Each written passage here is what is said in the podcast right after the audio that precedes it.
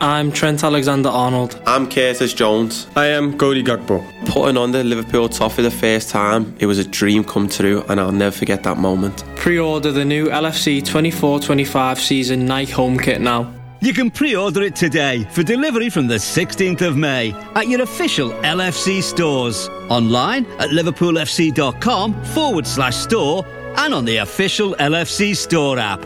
You will never walk alone. Thanks for choosing this free Anfield Index podcast. If you'd prefer to listen to this or any of our other shows without adverts, then now's the time to check out Anfield Index Pro. With AI Pro, you can supercharge your entire listening experience. You'll not only get all of our podcasts without the ads, but you'll have them far faster with our quick publish feature available exclusively for subscribers. AI Pro also puts you in the heart of our sound studio with an option to listen to many of our shows live and interact with the podcasters in real time as the shows are recording. Upgrading couldn't be easier. AI Pro is available on all popular podcast platforms, and we have our own apps for Apple and Android. Just head on over to AnfieldIndexPro.com and get started today.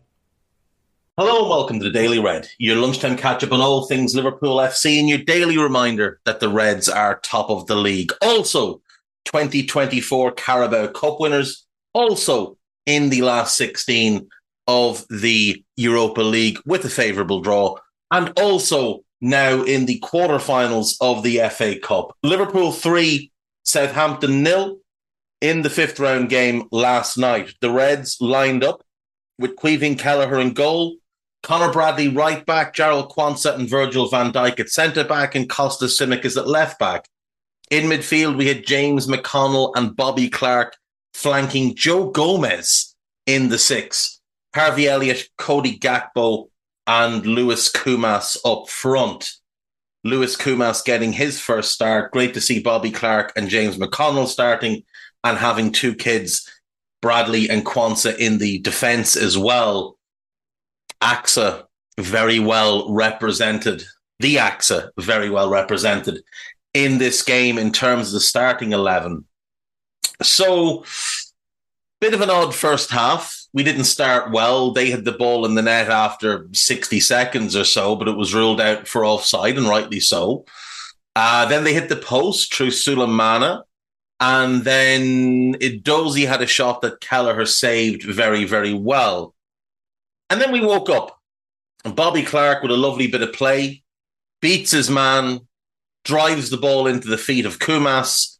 Koumas shifts it, gets it out of his feet, wiggles a bit of space, and from the edge of the area drives a shot into the bottom corner. 44 minutes, and the Reds are one up, and Lewis Koumas is celebrating a debut goal. And that kid has been, by all accounts, very, very impressive in the academy. He is, of, of course, um, another one of our academy kids who is the son of a former professional. In his case, it's Jason Koumas.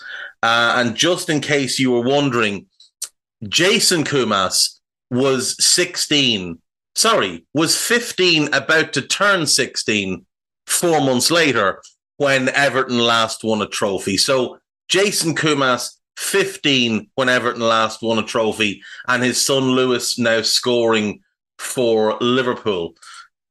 Into the second half, we made one change at half time. Ibou Konaté came on for Virgil van Dijk. Everybody had expected that to be the case. And the Reds just got themselves very, very excited after that.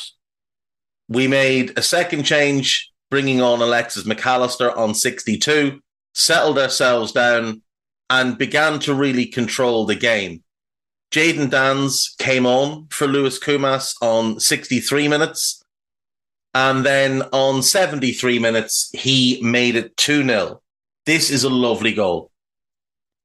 Harvey Elliott picks the ball up, plays a gorgeous reverse pass into the box. And Jayden Danns, in what reminded me of Fernando Torres, with the perfectly timed run and then the perfectly timed chipped finish over Lumley in goal. Absolutely gorgeous goal from the Reds. From there, Trey Nyoni came on for Harvey Elliott.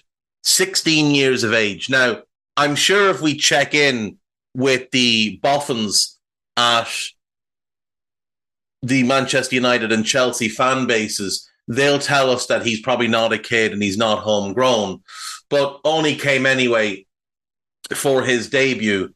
And 10 minutes later, we were three up. It's an Alexis Mac Allister clipped cross into the box after him and Bobby Clark pressed really well towards their left corner flag. It's half headed clear, drops to Conor Bradley. Bradley gets the ball out of his feet, hits an awkward shot with the outside of his right boot that is is going into the bottom corner. Keeper does well to save it, but Jayden Danns reacts before anybody else and slams it home to make it three. And then Kaide Gordon was introduced in the 90th minute just for a bit of a run out. So the Reds march on in the FA Cup as they do in all of the competitions. And the draw, of course, was made before the game, which I didn't like. But the draw told us that if we were to get by Southampton, we would face the winner of Nottingham Forest and Manchester United. And Manchester United won that goal, that game 1 0, with a goal that's a little bit controversial and has rightly got people drawing comparisons to the goal we had disallowed at Wembley. Rafael Varane blocks off a defender. Now, the difference between the two, according to professional excuse maker for the PGMOL, Dale Johnson, is that Varane didn't block somebody who was in the dropping zone, which is a completely subjective thing that doesn't really exist because there's no scientific evidence or no scientific workings to decide what the dropping zone is. It is literally just subjective. But the real difference is that what Endo did was stand still. And Levi Colwill made no attempt to get round him, nor did Levi Colwill make any complaint or protest when the goal was scored. What Rafael Varane did was actually take two steps and push a Nottingham Forest player to the floor. So, forgetting the dropping zone nonsense, which, like I said, is completely subjective nonsense, Rafael Varane actively moved towards a player and shoved them to the floor. Endo stood still. That's the difference. But the other difference, of course, is that Manchester's Chris Kavanagh, who refereed the cup final, was also refereeing last night. And if anyone can explain to me how the fuck referees from Manchester are allowed to referee Manchester United or Manchester City games, I'd love to hear it. I don't care if they're not Manchester United fans or Manchester City fans, because the likelihood is that their families contain multiple fans of one or the other or both, that their kids are United or City fans. That their wives, their father in laws, their mother in laws, their brother in laws, their own parents, their own siblings will be Manchester United or Manchester City fans. So therefore, they do have a vested interest in the success of Manchester United and Manchester City. And that's what we saw last night. That is what we saw last night. We saw a referee from Manchester giving a goal that he himself disallowed only four days beforehand, except that this one was worse. This one was there was an active foul. Not only was Varane offside when the free kick was taken, he actively fouled a player in the box. Endo just stood still. He literally just stood still. But the Reds are through, and we will go to Old Trafford on the weekend of the 16th and 17th of March, which means good news for the Reds. The Everton game in the league will be pushed back, which means that Alisson, Curtis, and Trent should all be back for that Everton game, which means they'll only miss two more Premier League games Nottingham Forest this weekend, and then the big one, which is Manchester City. Now, no Darwin, no Dominic, no Mo in the matchday squad last night, but the hope will be that all are available this weekend. Jurgen said they were touch and go for last night. Dominic said he was fine to play in the final on Sunday, and the medical team held him back. Dominic and Darwin took took part in their own Grand National and looked absolutely fine. And there's a clip of Darwin, you'll find it on social media, sprinting onto the pitch at the final whistle to embrace Luis Diaz. He looks pretty fine. He doesn't look like someone that's struggling with an injury. So Jurgen said they were touch and go for last night, which should mean that all three, or certainly two of the three, will be good to play at the weekend. And that will be a massive boost for us. We have them back for Forest. We have them for City. You'd imagine the team that will go to Prague next week will be uh, a heavily rotated team. Then we have everybody who's available for City.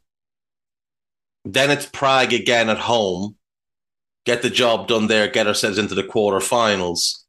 And then we go to Old Trafford, where we can go as strong as possible in that quarterfinal game, because then it's the international break. And with with a bit of a bit of luck, which we deserve at this point, because we've had none so far this season, with a bit of luck, we go into the international break in really good order, advancing in multiple competitions, still top of the league. Although, because Arsenal will play that weekend in the league, I think they might not.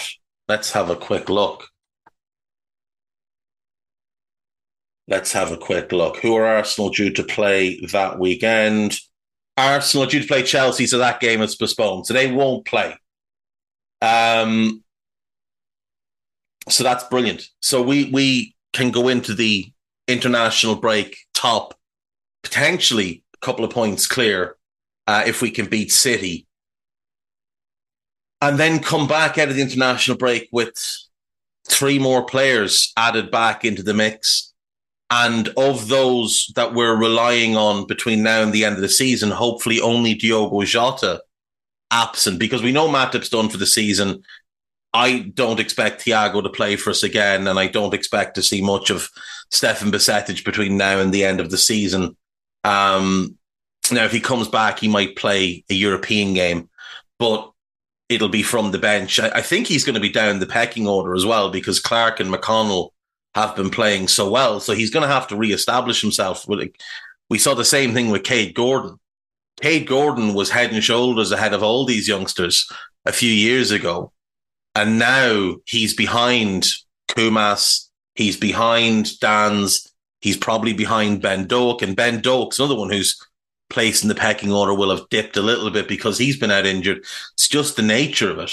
It's great for us. It, it breeds competition it breeds players having desire, having something to play for, something to perform for, needing to prove themselves.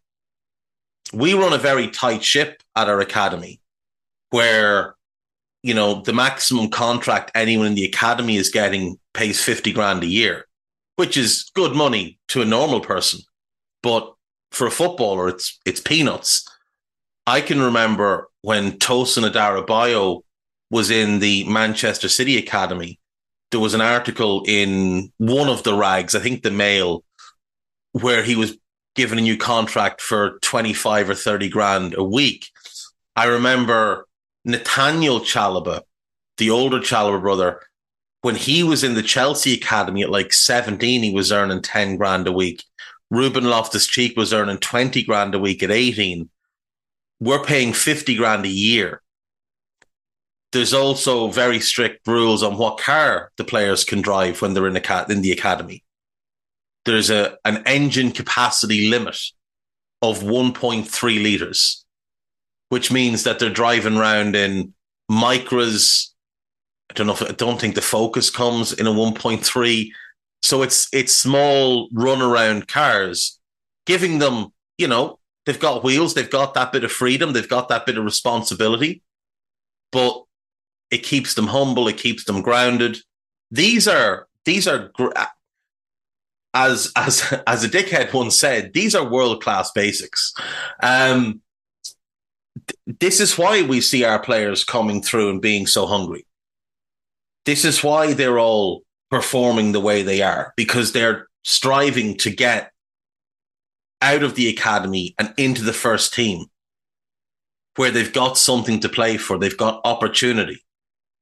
It's why our wage structure, even though, you know, we have paid far too much money to certain senior players over the years. It's why our wage structure is something that other clubs try and replicate because we're very, very strict with how we operate. Um, so we'll play United away. You'd imagine, uh, given the other games in the FA Cup are City, Newcastle, Wolves, Coventry, which is, to be fair, it's a derby, uh, Midlands derby, uh, Chelsea, Leicester. You'd imagine City, Newcastle is probably a five thirty kickoff on a Saturday, and then Liverpool United will be the main game on the Sunday. The Premier League games that are scheduled to go ahead that weekend: Burnley, Brentford, Luton Forest, I'm Trent Alexander Arnold. I'm Curtis Jones. I am Cody Gakpo. Putting on the Liverpool top for the first time, it was a dream come true, and I'll never forget that moment. Pre order the new LFC 24 25 season Nike home kit now. You can pre order it today for delivery from the 16th of May at your official LFC stores. Online at liverpoolfc.com forward slash store and on the official LFC store app. You will never walk alone. Fulham against Tottenham, and West Ham Villa. And West Ham Villa is scheduled for the early kickoff. Actually, as I look at it, Fulham Tottenham is scheduled to be a late kickoff. Maybe, maybe Newcastle against City is an 8 p.m. kickoff on the Saturday because there is a 5:30 game schedule. So maybe it's an 8 p.m. kickoff on the Saturday. And then I think we'll be the 4 p.m. kickoff on the Sunday. So we'll play United then. And then obviously we've got to go to Old Trafford again this season. That's on the 7th of April, when hopefully we'll have Trent, Ali, and um,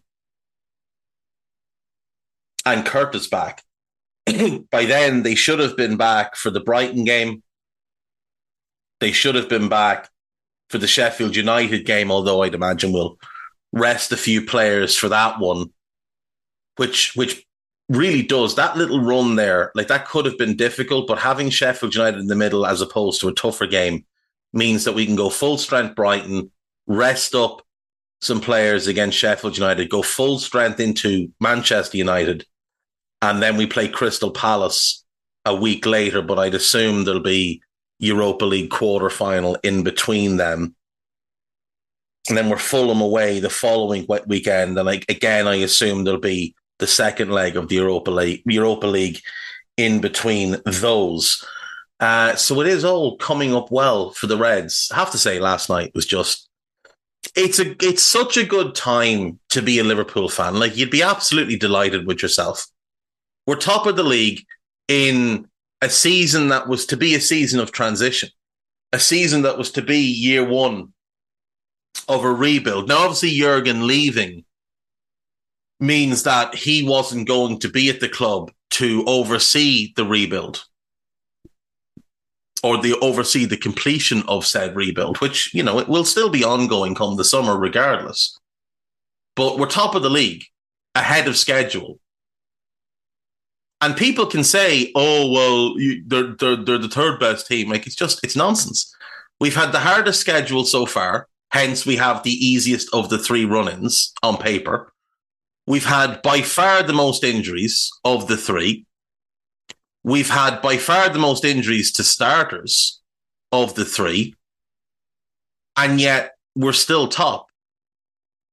And people are saying, oh, well, Arsenal look the best team right now. Great. Brilliant. It's February. Now is not the time to look like the best team. April and May that's when you want to look like the best team. because that's when the title's won. This, this is just the foreplay part of the season. It's when we come back after the international break with 10 games left in the league. That's when the title race starts. It's not now. So if Arsenal, for want of a better phrase, are blowing their load in February, brilliant. Absolutely brilliant. Let them. Let them batter a bunch of crap teams because their running is really tough. Theirs is by far the toughest running. And if we look back to last season in February, they beat Villa comfortably. They beat Leicester. Then in March, they hammered Ars- uh, hammered Everton. They beat Bournemouth. They hammered Fulham, hammered Palace. First game in April, they hammered Leeds. And then what happened? After doing all of that in February, March, what happened? In their last nine games, they won three of them and bottle the title. So let Arsenal batter teams in February and in March. Let them. That's a sign of a team that doesn't know how to win a title. They're not pacing themselves. If you watch Arsenal play this season, like we're managing our way through games. We'll have a, we've had a lot of games this year where we've had a bad half and then just come out and got the job done second half or got the job done first half and managed our way through the second half. Arsenal are playing at maximum capacity for 90 minutes every week. And it's taken their very best in games that they've won by one goal. Like they were having to play at their very, very best to beat Brentford away, to beat Brighton at home 2 0, to beat Forest away 2 1, to beat Everton away 1 0. That was the best they had. They were at maximum capacity. So when the squeeze starts after the international break, that's when it'll become really interesting. Because in the last two seasons, they've bottled it. Note that City are not in any way playing close to their best, grinding their way through, taking their time, understanding how to win a title. You look at City's last couple of league games 2 0 over Everton, they weren't great. 3 1 over Brentford, they weren't great. 1 0 over Brentford, very, very average. 1 0 over Bournemouth, very, very average. Even the 3 2 win over Newcastle, they weren't good. They went 2 1 down. City aren't playing close to their best. We're not playing at our best because we've had so many injuries. So us and City have levels to go up. Arsenal don't. They can only go one way, which is down. Now, maybe you're of the belief that Arsenal can sustain this for the rest of the season. if so, I'd love to know what evidence you have. Because I have evidence that ourselves and City can go up multiple levels because I've seen it. You haven't seen Arsenal sustain this level through the end of a season. Nobody has. Not this Arsenal team. Not an Arsenal team for 20 years. So let Arsenal batter everybody and let them stay third. It's a beautiful thing. Uh, this is Anfield have a bunch of stuff off the back of last night's game. A piece about Jayden Danns. I should have said, obviously, Neil Danns, uh, Jason's dad, was once again 13 years of age when Everton last won a cup, and there's his son scoring goals in front of the Kop. Uh, Liverpool FC well positioned to sustain strong position after Jurgen Klopp. After yesterday's Daily Red, which if you haven't heard it, do go and listen to it. It came out late last night. We had a bit of a technical issue with WeTransfer, which is the, the format we use, or the service we use to send files back and forth. And it didn't get out till till late. I think the game was on when it came out. So do go and listen to that one. But after that came out, more information about the potential of a Michael Edwards return came out. Paul Joyce dropped an article where he said that Edwards was looking for full control over football matters, which is what I have said. He wants the sporting CEO role. I bet that's the role we're offering him. But if he wants full control, that means he's open to a return. That's what that means. If he's made it known that that's what he's looking for, that's him saying, I want to come back but this is what I want. So I think that one might happen. Joyce also mentioned that Ruben Amorim is likely to be interviewed for the job as manager. As you know, I haven't hit it. He is my top choice to replace Jurgen. I think he's the best choice. I don't think it's all that close, personally. So it all came up swimmingly for me. And then we had James Jimbo, Jim Bob Pearce say that he expects that we will see significant movement in terms of the sporting director role in the next week or so. So that's also promising. So we've got three big roles that we'll be looking to fill sporting CEO, which is the role that we offered to Max Eberl, but Bayern offered him a bigger contract, and he, he lives in Munich anyway. So there is that. And Frank, frankly, as good as he is at his job, he went into the Leipzig situation and basically completely disrupted how they operate.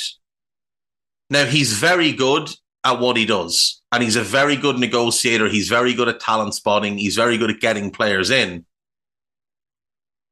But he doesn't trust the data enough. And I think he would have been at odds with what FSG want anyway. So, not overly upset about losing out on him. But if Edwards takes that job, he'd have been everybody's top choice all along. It's the perfect fit. He knows the club inside and out. He helped build the club into what it is. He certainly helped build our processes into what they are. So that would be good. That's a great fit. Then sporting director, there's a bunch of names going out there. The one name just to keep an eye on, though, if Edwards comes back, is obviously Julian Ward. Because there's a familiarity there. He's worked for the club for a long time. He worked under Edwards for a long time. That's clearly a dynamic that works. So Ward as sporting director under Edwards as sporting CEO might be something that works. And then the manager, it does look like it'll be one of two. It looks like it'll be Alonso or Amorim. I'm still not convinced Alonso will leave Leverkusen. I really think he'll look to stay there another year and have a crack at the Champions League. And I think if they win the league, which, you know, looks very likely at this point, I and, and have that run into the Champions League and he's given a, you know, some money to spend to add to the squad. I feel like that will push Florian Wirtz and Hincapié and Tapsoba and Frimpong who've all been linked with moves away, might just push them to give it one more year themselves and go in and see what they can do together. Because if they go unbeaten, they'll be a historic team. And they might just want to see what they can do in the Champions League together. So we'll wait and see. Like either way, either way, we're going to be in good shape because of what Jurgen is leaving behind. Uh, there's a piece about Virgil's uh, advice to the young players. There's a piece about Jayden Dan's interview after the game, which was brilliant. Uh, low down on seven Liverpool youngsters who starred versus Southampton. It's just, it's very cool that there's three of the lads whose dads all played. Obviously, Bobby Clark being the third one with Koumas and, and Danns.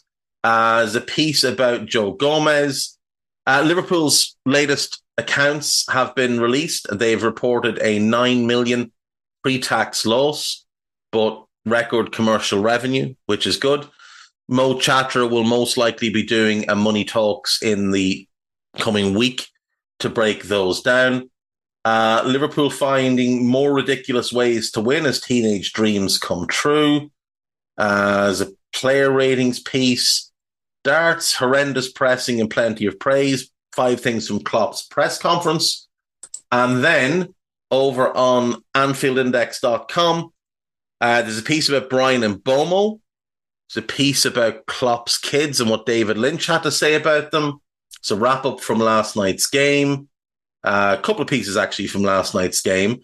And then podcast wise, there's the latest Media Matters, which is to Stat Me Up with uh, Dave Davis and Ben Boxack. And again, make sure you're fa- following Ben because his work is outstanding.